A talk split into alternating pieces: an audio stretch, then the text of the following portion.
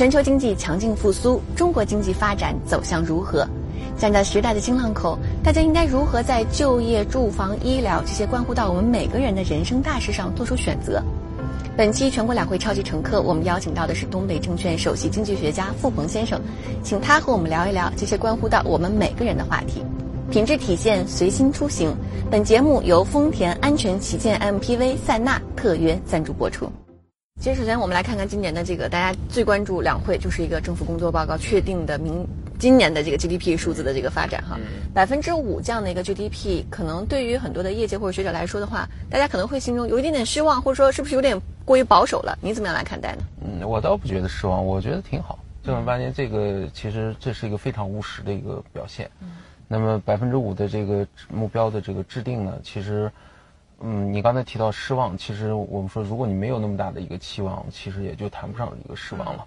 呃，本身呢，我们在经历了这两年的这个我们说抗疫的这个过程，再加上现在的整个这个外部的局势呢，其实还是比较动荡的。所以在这种内内外的这种这种环境下，我觉得制定一个这样的一个务实的目标，其实要比务虚可能要更好很多。嗯，而且呢，其实淡化了这个经济增长的一个 KPI 考核，然后呢，更多的其实把工作重心放在了一些结构上的问题上。我觉得这其实是个好事儿，不是一个什么坏事情。对。那今年政府工作报告来说，因为我觉得各行各业。其实大家都会有自己的一个解读啊。嗯，你最关注其中的哪个点？呃，我其实是最怕这个再重新搞刺激。啊，因为这条路呢，说实话呢，大家也都知道了，它实际上带来的负面性，在过去的这个这个十年时间里已经体现比较的多了。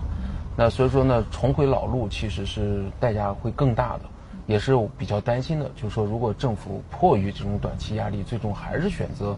这个重重回这个老路啊，就比如说重回房地产，真的把房住不炒删掉，对吧？再重新的拾起来，那这个代价可能在未来很短时间内就会又再次体现出来，啊，所以从现在来看呢，我觉得还好，几个重要的纲领，我觉得都没有发生变化，啊，对于这个地产或者对于经济来讲，整体还是守住这种系统性风险的一个底线，但把重心呢还是放在了。我就是要只要不出大的风险，我慢慢的还是要把结构调的。我并不是说，我我出于这个看着经济下行的压力，我就今年非得要把经济拔苗助长拔起来，那不是啊。这一点其实我觉得很可。就是很欣慰的，所以我们看到在年初的时候，整个这个提前还房贷，嗯啊，银行还拒不收，大家其实其实还是有些恐慌的。对，他其实也不是恐慌，就是我我我专门做过调研啊，就问了一圈这个这个老百姓的这个思路，我我觉得简单的理解就是，我不太确定我未来的收入怎么样。嗯然后呢，我呢也发现呢，以前呢我借点钱，啊，甚至比如说再往前推个六七年，嗯还有人套现刷信用卡啊去炒房、去炒股，对吧？你看现在这两年这种人少很多了吧？那为啥呢？那以前这种资产它有正向反馈，嗯哎，有资产在升值，然后呢你投进去，你有预期回报，然后呢你也不用怕利息，为什么呢？你有收入，收入预期，你会发现现在。他这个条件全没了，对预期啊，其实都没了。所以说，但他就选择的是，那我还掉就好了。我有闲钱或者我挣点儿，我有储蓄，我就还掉，还掉我就是挣的。那这个逻辑其实没错，啊没错。你要想让这个东西改观啊，咱说实话，呃，有两种方案。第一种方案是非常不好的，就是人为的制造一轮资产泡沫，呃，把它吸引进来。那这个人嘛，你比如说房价如果重新的再暴涨，可能这个很多的人又会进入到这个房地产市场。但这个代价很高，就是割人韭菜。对你拔，对的，没错，你拔杠杆这种事情其实不是好事。第二种呢是让他的收入稳定下来，嗯，让他的这个后顾之忧稳定下来以后呢，他自主选择去投资、去消费。那我更倾向于后者了，因为你后者持续性更久啊，对吧？它是个良性循环。前者呢虽然说很快，但是你代价可能也很大的。最近我不知道你有没有关注到，类似于像什么小红书啊、这个视频号等等这些很多视频号的短视频。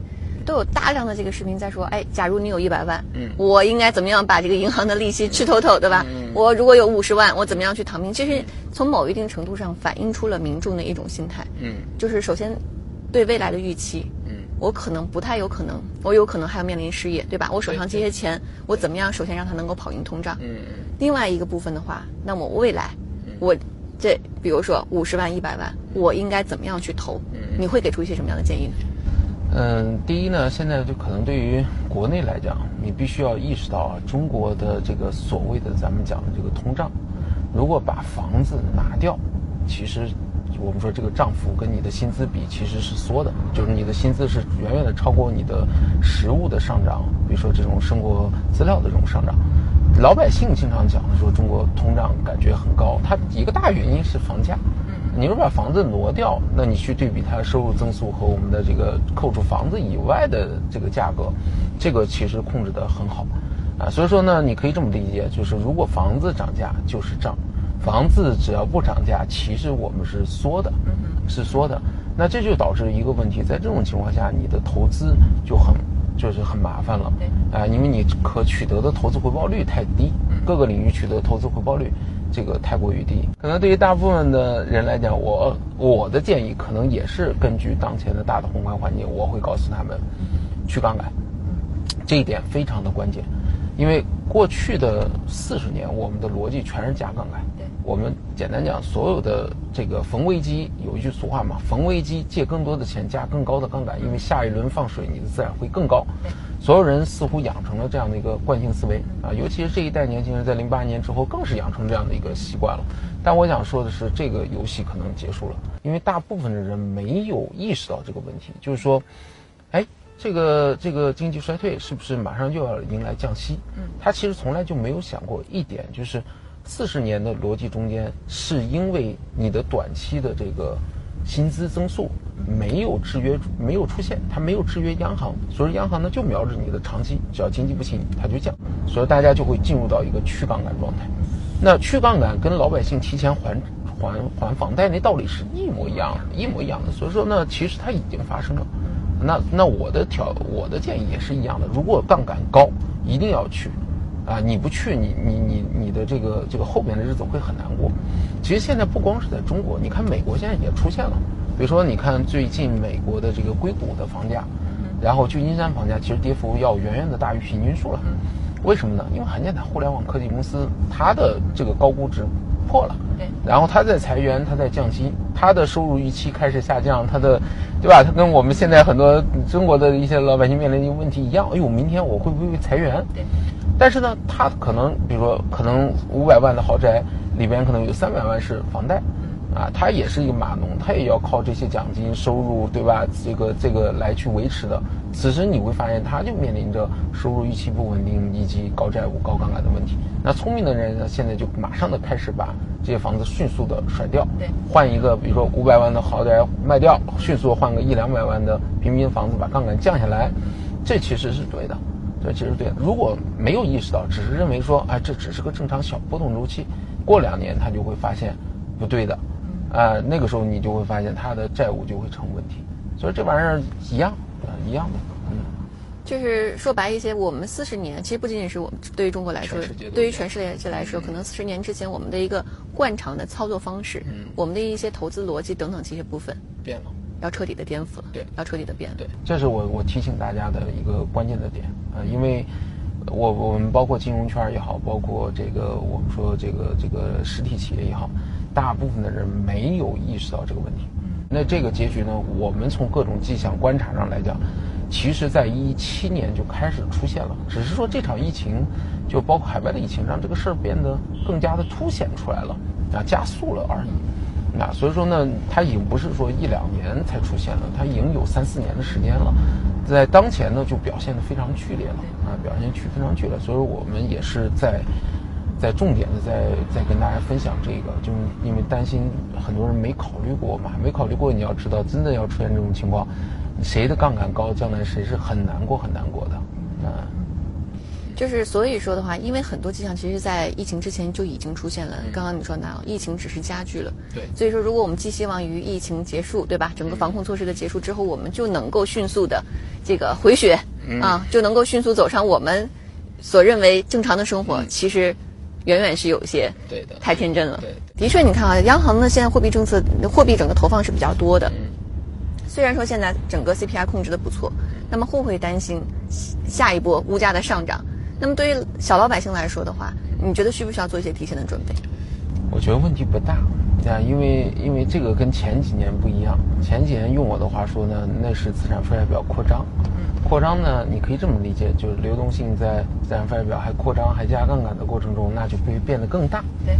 现在呢，你可以这么理解，这个流动性现在干嘛？是填坑去了。你的这个流动性更多的是为了让这个坑不要不要太深。啊，它暂时呢不会带来更大的这种对物价的这种冲击，比如说对资产价格的这种冲击，可能一时半会儿都不会。啊，这就是最大的一个区别。啊，最大的区别。最后就导致可能。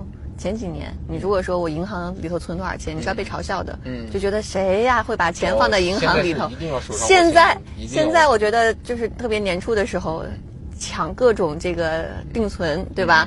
有的银行放出百分之三，一一一夜之间就被大家通通抢光了。对，就是年化能达到百分之三，大家觉得就已经是非常不错的收益了。这个时候就是一个简单的道理，不亏即是赢，那这就是很很很准确、很准确的，不愿意加杠杆，那，这就对的。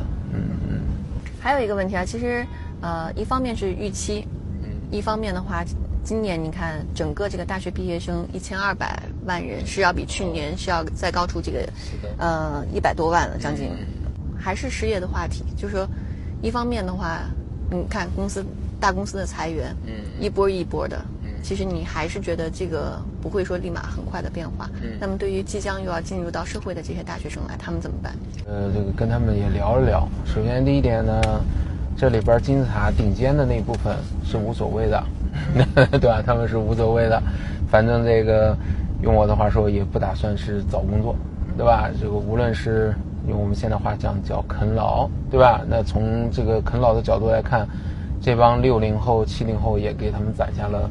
足够的这个财富，就我说的三百万加一套房，人家可以退休的嘛。准确说，有的大学生可能想退休的话，大学毕业就可以开始退休了，对吧？这个金字塔尖还是有一部分的。然后呢，我们其实可能很多人担心的这个就业还是金字塔下面的这一部分。呃，一部分的孩子呢，目前是自主创业的在在增加，就是年轻人在寻找一些自己喜欢做的事情。呃，第二呢，这个我们说这个降欲望。有的时候呢，你也知道这个所谓的好和坏，实际上跟你自己的欲望是有关系的。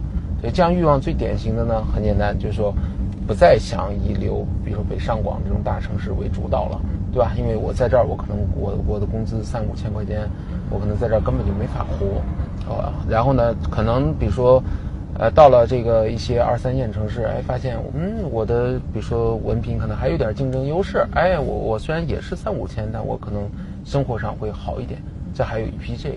当然，更大的问题确实是你经济只要放缓，其实现在的就业市场对于年轻人压力确实很大，那很大。但是可以看一下不同的城市，比如广州，啊，这个这个杭州，啊，相对来讲呢，它有个很很充分的这些这个环境，很宽阔的一个环境，它自主创业比例很高，啊，就是现在年轻人其实也想明白，我其实也不想。朝九晚五给老板打工啊，所以说呢，如果说挣的都大差不差的，我可能就选择自主创业了。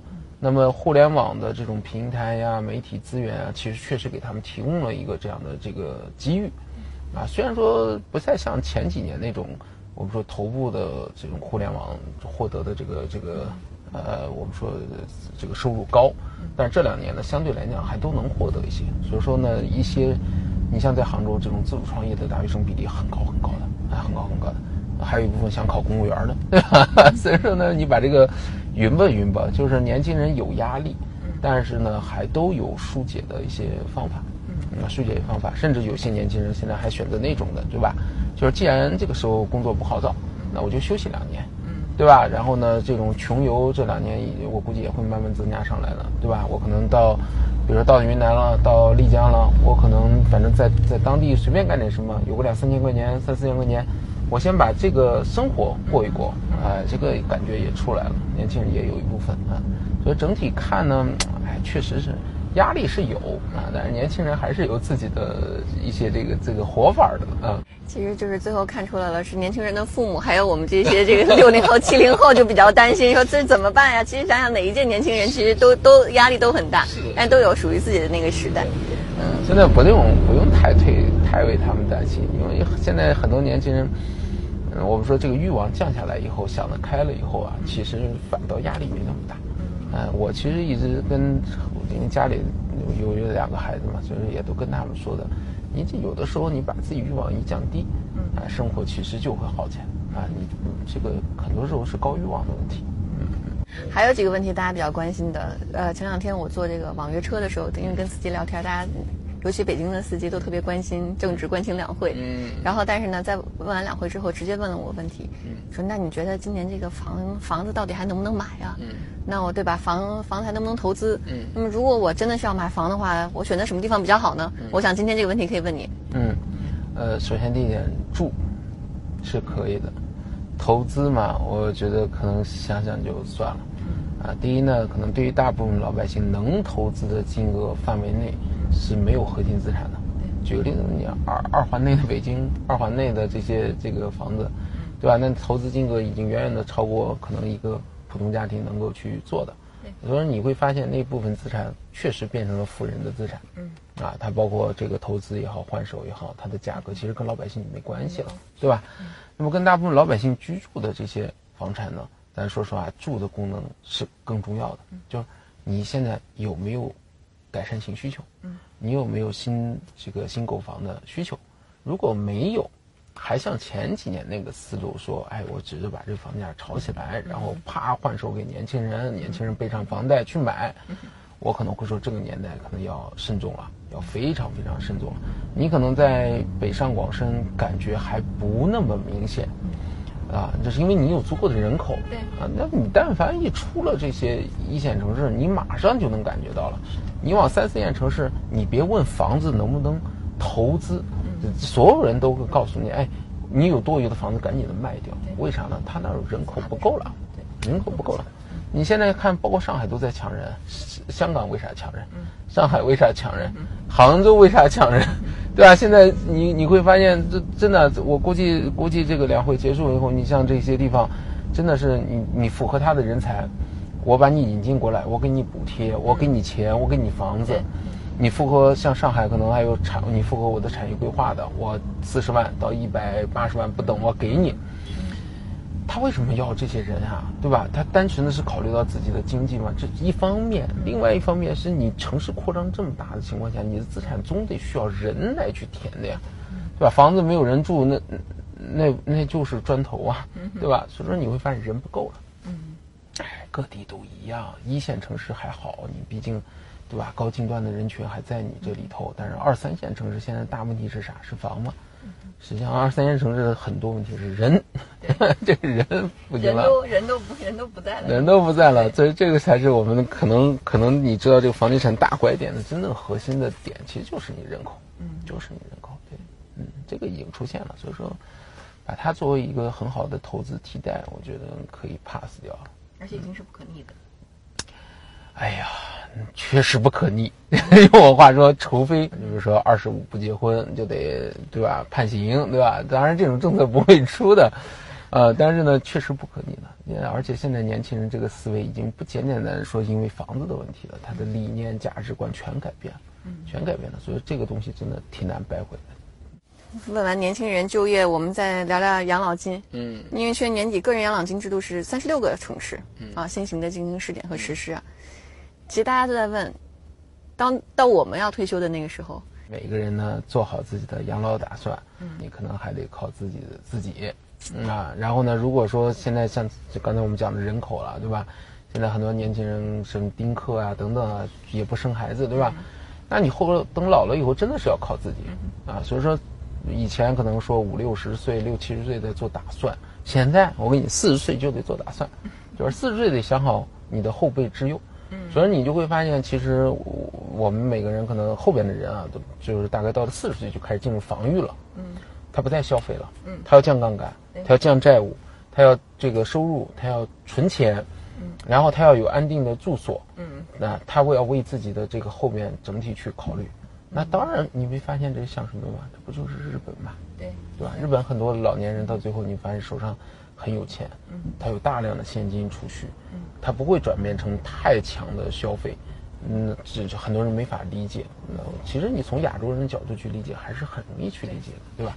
他没有确定性嘛，就老了以后你更是没有确定性，对吧？你你真的做不到那种养老的状态的，嗯，你不得靠自己吧，对吧？四十岁攒攒到五十岁，对吧？攒十年够你自己后边用二十年，差不多吧，也就是对。所以这样子，你想想，嗯，这个答案就很清晰了，嗯，对，很清晰了。想想我们二十岁的时候，看着四十，看着四十岁的这个人们都是在奋力拼搏，对吧？然后就是事业在迈上一个新的台阶的时候，对。但是到我们四十岁的时候，才发现你开始要为自己的这个对后半生，然后开始要进行防御了，不是在是进攻模式了，而是要转入防御模式了。你五零后、六零后相对还好，第一呢，你经济总量在增长，杠杆在增加，收入在增加。社保、医疗、养老都是在逐渐建立的，它从无到有的一个过程。那对于他来讲，等他老的时候呢，正好也都在爬坡的顶峰嘛，啊，所以他其实压力不是那么的大。嗯。啊，现在真正的压力其实就是换手给了现在的，哎呦，你要是养老的话，就是换手给目前的七零后、八零后这一代了。六零后还好一点。嗯。七零后、八零后可能将来这是个。很快就是个大问题了，也就最多十年到十五年，对吧？他很快就面临了。但是九零后、零零后们呢，可能这十年、十五年就想明白了，对吧？所以说他还没到，但是他可能很快就会想明白。所以大家其实，哎，这个这就是历史的轨迹。所以还操心年轻人，还是先想想自己。有危机意识的人，可能规划会做的确实很早，确实很早啊，就是这个。嗯，我们肯定不想像香港那样子，对吧？你干到这个六七十岁了，可能还在工作，啊，除非你为了乐趣，否则的话没没谁想那样做的。嗯嗯。现在这个市面上那种养老金的这个产品啊，嗯，也层出不穷啊，可以拿来做投资吗？那么如果作为投资，我们需要专注哪些风险？哎呀，可以，但是呢，用我的话说，这个我不知道，反正每个人养老规划不太一样，你知道吧？不太一样。然后呢，这个。这个养老金作为这个这个养老型理财产品，作为投资来讲呢，这个看你怎么想，对吧？你你的这个，当然像我们完全不会去不会去这么做，我自己也有投资能力，对吧？然后呢，我自己有完全不同的规划，那这是专业人士吧？你非专业人士，大家可能想的，那这个事儿是不是简单一些？嗯，完全取决于个人。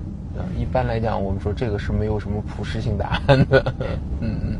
一方面，他重振信心的话，你看看到，你看这次两会期间，无论是强调对吧，中国的这个开放的这样一个路径不会变化，同时还有很多对于这个不停的向这个民营企业家，嗯派发各种对派发各种定心丸，因为毫无疑问，你看民营企业家太太明显了，五六七八九，对吧？百分之九十的百分之五十的这个税收占比都是他们来提供的，是的。所以说的话，中国制造业在这个国际市场上。还有没有地位？那么还有哪些行业啊？其实对我们企业来说的话，是值得在未来进一步关注的。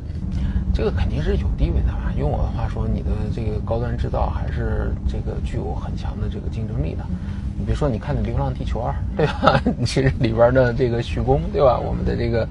这个机机械装备设备其实还是有很强的这个竞争力的，就是中国呢一部分在淘汰这种低端啊，这当然了，这种低端也逐步的被替代掉了，就国际其他分工给你替代掉了。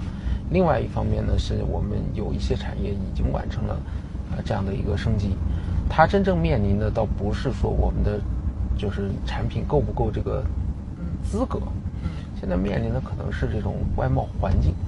就是全球呢，不再是那种全球化。你的产品好，你有竞争力，你的价格低，然后你就能够这个畅行全球，对吧？你可能比如说很快，比如说另外一个行业，比如说中国的汽车制造行业，这几十年发展下来，其实已经很强悍了。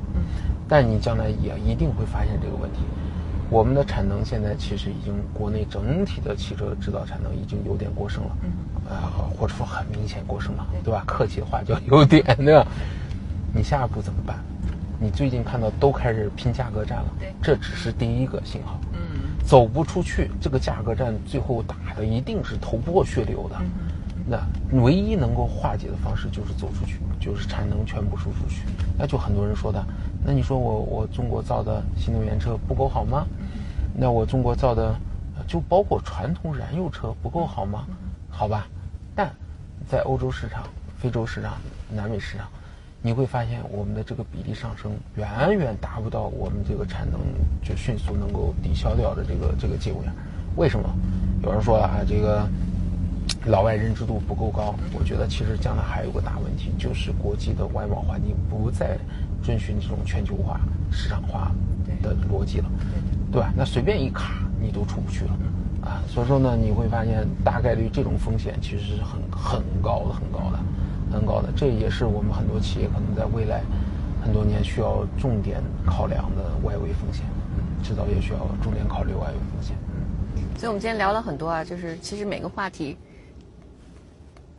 包括我自己都是非常关心的，嗯。所以说，不管怎么着吧，我觉得，因为还是说，还是要有信心。对。其实这个每天给自己打气也好，对吧？然后通过这个，通过跟您聊天，可能还是需要相互之间打一打气。对对对。而且呢，这个一是那个我们说这个叫看清楚这个整个时代的这个格局；第二呢是日子总是要过的，对吧？然后呢，无非就是在这个大框架下选择一条比较好的路径。盲目的去干什么事情，其实代价更高。啊，更高。嗯品质体现，随心出行。本节目由丰田安全旗舰 MPV 塞纳特约赞助播出。